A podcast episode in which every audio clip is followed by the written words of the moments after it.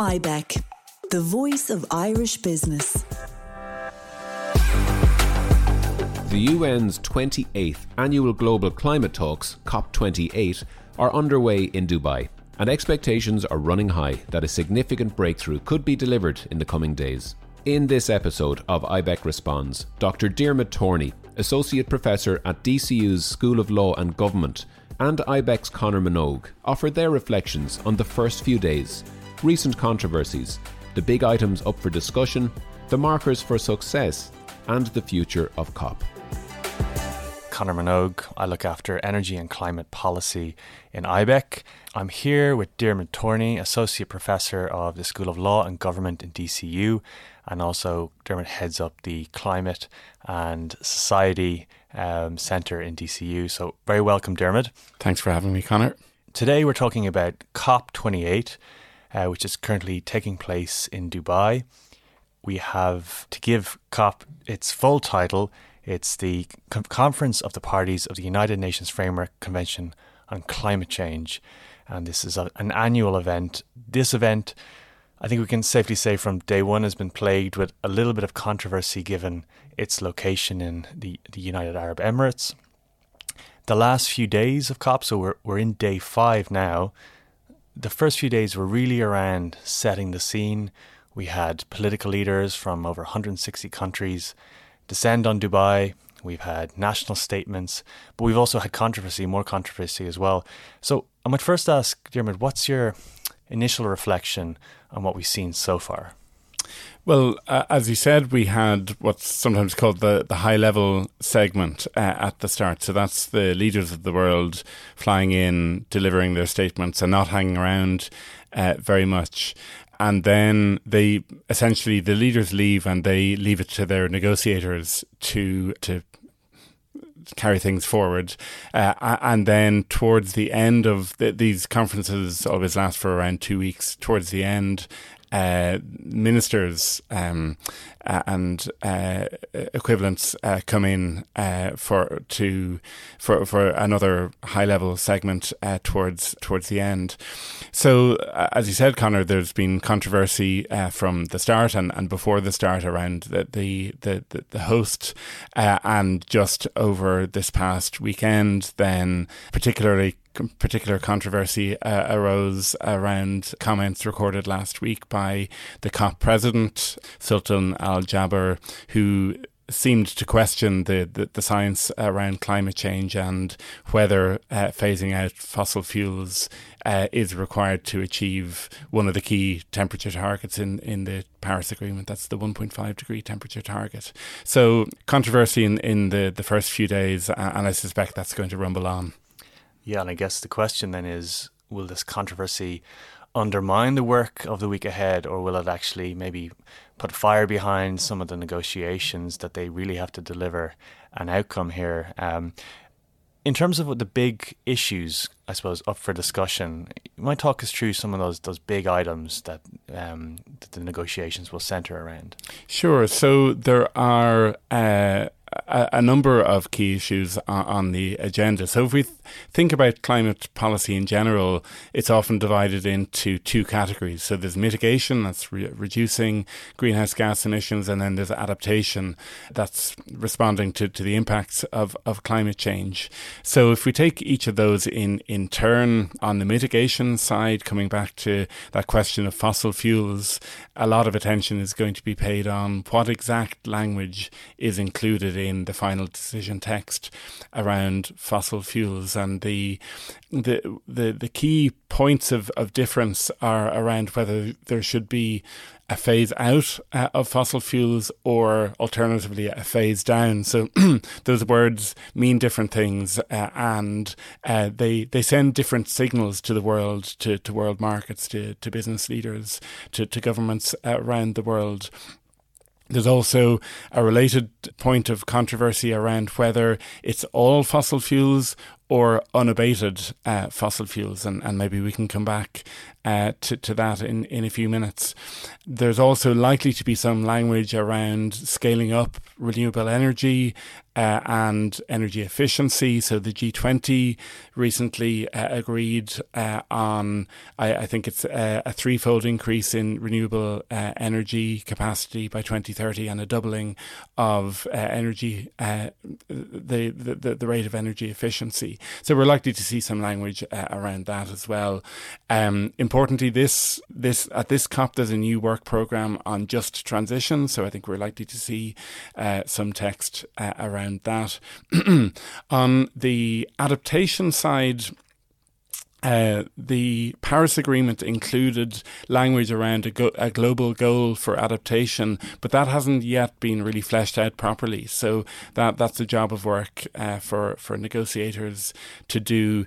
Somewhat related to adaptation is the whole area of loss and damage, which was a really big agenda item for last year's COP, uh, uh, a transitional committee uh, on which Ireland was represented uh, by Sinead Walsh from the Department of Foreign Affairs, has met over the past year, came up with a provisional agreement uh, on how to operationalise the just the loss and damage fund, uh, and that was adopted on the first day of of the of the COP. And then climate finance is, is another big big item on on the agenda, and cutting across all of those different agenda items is a conflict between rich countries and, and poor countries. And if we look back at the you know the 30 years of these negotiations uh, at this stage, that's one of the key fault lines is between the, the rich countries of the global north and, and developing countries in the global south. Yeah, and I suppose Ireland going into these negotiations, we saw the Taoiseach speaking over the weekend, and obviously there's this commitment to that loss and damage fund, and maybe a bit of a uncertainty is it's new money or old money. But Ireland really goes into this, I suppose, leaders in climate ambition, but maybe without the success in terms of implementation of, of climate targets. What what are kind of Ireland's kind of big issues going into this? Sure. Just on that point of the the, the gap between uh, ambition and implementation, I was struck that in his high level statement, Taoiseach Leo Varadkar said made that point to to the leaders of, of the world that we need implementation as well as state, you know, statements of, of new new ambition, uh, and I think that, that applies equally to us here here in Ireland as it does around around the, the, the world. In terms of Ireland's key priorities, so it's important to bear in mind that Ireland negotiates as part of the EU at, at these negotiations. So it's it's not that Ireland is speaking on our own behalf. The EU coordinates very effectively and has done for for many years at this stage in, in the in the UN climate change negotiations.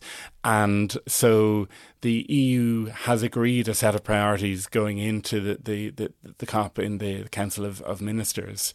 In terms of Ireland's own priorities, so the whole area of loss and damage, last year Minister Eamon Ryan was appointed by his EU counterparts to, to lead uh, on behalf of the, the EU uh, and you know, carrying some of that that work forward. I, I think Ireland's uh, work on climate finance, on adaptation finance. Ireland has a, a very good record in in that area. Generally, our climate finance is typically in the form of grants rather than loans. One of the the big bugbears of countries in the global south, recipients of climate finance, is that often when rich countries provide it, they provide it in, in the form of loans rather than than grants and Ireland's climate finance is predominantly focused on adaptation rather than mitigation, which is what what developing countries are typically looking for. So Ireland has has a good record in in that uh, area, and uh, I, I, I think in the negotiations, Minister Ryan and, and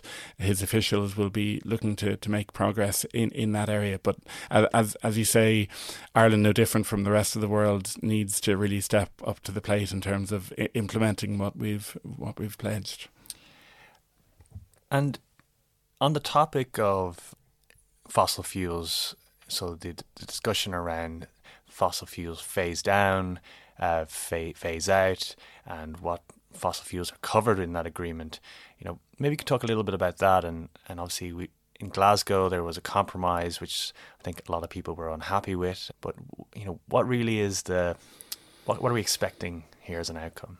Sure. So if we cast our minds back to two years ago to the Glasgow COP, COP, COP26, uh, that was took some people by surprise. The the fact that that was in fact the very first time that was COP26. So this 26th iteration of of these conferences, and it was the first time that that fossil fuels were, were mentioned in any decision text from from one of these conferences. And so the language there at the last minute was the, the, the, a watering down. So it was a reference to phase down rather than phase out. And it was unabated coal, as far as I remember, was, was the language and the the critique from uh, countries like India uh, in uh, and other countries in, in the global south was that it was a bit hip- hypocritical for uh, countries of the global north to be uh, directing all the attention on coal because, of course, in in Ireland we have some coal remaining in, in Moneypoint, but predominantly our, our electricity system and our energy system has moved away from from coal, uh, uh, and that's the, the case across many countries in the developed world. So the argument from countries like India was that it's convenient for uh, for rich countries to be talking about a, a phase out of, of coal, but not of oil and gas, which is what our energy systems are, are typically dependent on. So fast forward two years to, to this year, and uh, the expectation or the the hope is that there will be language around all fossil fuels, not not just uh, coal, and the dividing lines are really around yeah, whether it's phase out, phase down, and the, this question of unabated is, is, really important. And we saw some comments from Taoiseach Leo Varadkar and Minister Eamon Ryan over the last few days over in, in Dubai around this. And uh, Minister Ryan was making the point in comments that, that I, I saw that when we talk about uh, unabated, uh, uh, uh, abated emission, emissions, so essentially using carbon capture and storage, we should be reserving that for only a very small category of residual emissions that come from processes that are really very hard to abate. So Minister Ryan talked about uh, steel and cement. Chemicals is, is, is another industrial process in in uh, in that area where very high temperatures are required, and it's very hard to achieve that through electri- uh, electri- electrification. So, so there is an argument for using carbon capture and storage for those very limited circumstances, but the danger if the language in the decision text coming out of COP28 has a broader reference to phasing out only unabated fossil fuel use is that that then becomes license for essentially continuation of business as usual. So the en- the whole energy sector sees that, and the signal they take from it is that we can continue drilling for oil, gas, uh, and and coal as long as we build into our business plans that there will be wi- widespread carbon carbon capture and storage. And there isn't really, uh, as far as I understand, there isn't really the, the capacity for CCS carbon capture and storage to absorb the the kinds of emissions from the whole energy system. Yeah, and what, and what we did see over the weekend was an announcement from Minister Ryan that they are working on a framework, a legislative framework to allow CCS in Ireland, which he says will be directed at some of those really hard to abate sectors, including cement. So I suppose we'll be we'll be keeping an eye on that, as well as I suppose the industrial heat roadmap that's being developed by government, and what are the options for the different sectors of our economy. Just on the the negotiations. And so one of the, I suppose, criticisms of COP, or sometimes lauded as one of its its big um, benefits, is that it, it, it works by consensus. And so that obviously makes things very challenging when you have so many different interests. China, you know, representative of between a quarter and a third of global emissions. You know, what can we expect from China in, in, in these discussions? Because they have to really be on board with, with, what's happening. They do, like you say, they're they're responsible for a large share of, of global emissions. They are also responsible for a large share of global population. So, on a per capita basis, their emissions, I, I think, are a little bit higher than Europe's. Uh, on on a, uh, the, the they're they're an important part of, of the solution. They they they seem to be taking a relatively sh- low profile. President Xi Jinping decided not to go. President Joe Biden from the US uh, also didn't didn't attend. But behind the scenes, China is taking significant steps to scale up renewable energy in, in particular. And recent projections suggest that China's emissions may, may peak in, in the coming years. China's original target under the, the submitted under the Paris Agreement was that its emissions would peak by 2030, and the projections suggest that it could happen quite a number of years before 2030. Now, what happens emissions after that peak, whether they plateau or or decline uh, at a slow pace or at a, at a r- faster pace, uh, remains to, to, to be seen. But it's it's it's a mixed picture. I mean, the the scale of China means the scale of China's economy means that it's the the the bad things that it does are amplified, look very large on the on the the, the, the global stage, but also the good things that they do, like massive investment in renewable energy, also has a big global impact. I ask about China because one of the you know recurring issues in, in COP uh, discussions is we all need to move together on this, and there's a there's a fear from some countries that if if if too much ground is given, other countries will have a competitive advantage. So, for example, for the U.S., you know, having China move in tandem with the U.S. is critical. Just talk about COP, the future of COP. We have seen since 1995, as the first COP in Berlin, emissions have grown by about 67 percent. Uh, in cumulative terms, they have doubled, which is kind of the really important thing in terms of global warming. We also see the carbon footprint that COP itself has, with you know forty thousand plus delegates officially arriving, more on top of that, most likely. What do we need to do to reform COP? Is is are the changes we need to see, or is it still worth the, I suppose, the the carnival that comes with it because of what potentially could be achieved.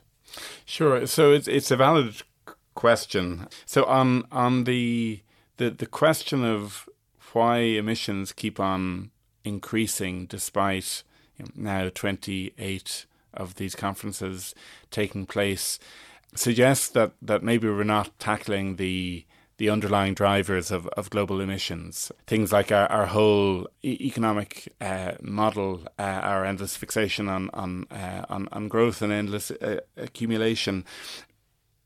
So, but the, the the question of whether COP needs to be reformed, I I, I think. Uh, maybe we need to reevaluate our uh, expectations of, of, of the the COP we often see headlines in advance of each COP about you know last chance to to save the, the, the planet. There have been many last chances at, at, at this stage, uh, and I think that's really misrepresenting the, the, the purpose of uh, of a, uh, the, the COP process. What it really serves to do is to provide a, a forum for negotiators to come together every year review progress, set ground rules around uh, acceptable and unacceptable behaviour. So the language around fossil fuels is important not because it's a binding decision on, uh, on all of the countries of, of the world, but because it sends a signal about the general d- direction of, of, of travel uh, and says if the, the COP agrees that we um, we we are going to see an end to, to fossil uh, to fossil fuels. Um, but it also serves an important domestic uh, purpose in countries around the world, which is that it provides uh, a focal point for discussions around climate change uh, every year. So, Conor, you and I probably wouldn't be having this conversation today for this podcast if it wasn't for for for COP. Um, we see uh, you know, this morning, Morning Ireland, the the Tara Shine uh, was was interviewed. It was one of the the headline news items. It's in the news headlines every every day for, for, for two weeks. I think there are five Irish government ministers going to, to COP. That's putting climate change on their agendas, on on the agendas of their advisors and, and officials. Uh, and so all of that helps to generate momentum uh, and bring bring attention across the policy making system, across the business community, across society in, in general. So so I think COP serves that broader purpose. Now whether you need 40,000 or I, I think it's 103,000 is the number that's officially registered going to Dubai to achieve that. I'm, I'm not quite sure about that, but but I think that the process itself serves a wider purpose than just looking at the, the, the details of what's uh, negotiated. And of course, for developing countries, they see it as one of the few opportunities to have this discussion about the impacts that they're experiencing in terms of climate change with the, the leaders of the developed world. So well, look, we'll we'll see what the, the next few days bring. Just to thank you all for listening and thank Dermot for coming in. Just use this opportunity to also mention the IBEC Climate Action Toolkit. It's a new resource to help businesses address their emissions in a systematic and best practice way. So check out our website for information on the Climate Action Toolkit uh, that we developed with Accenture. So thanks again, Dermot, and thank you all for listening. Thanks, Conor. We hope that you enjoyed this episode of IBEC Responds. To explore our full podcast offering, visit ibec.ie slash podcasts and make sure to follow IBEC Podcast to stay up to date with new episodes. IBEC, the voice of Irish business.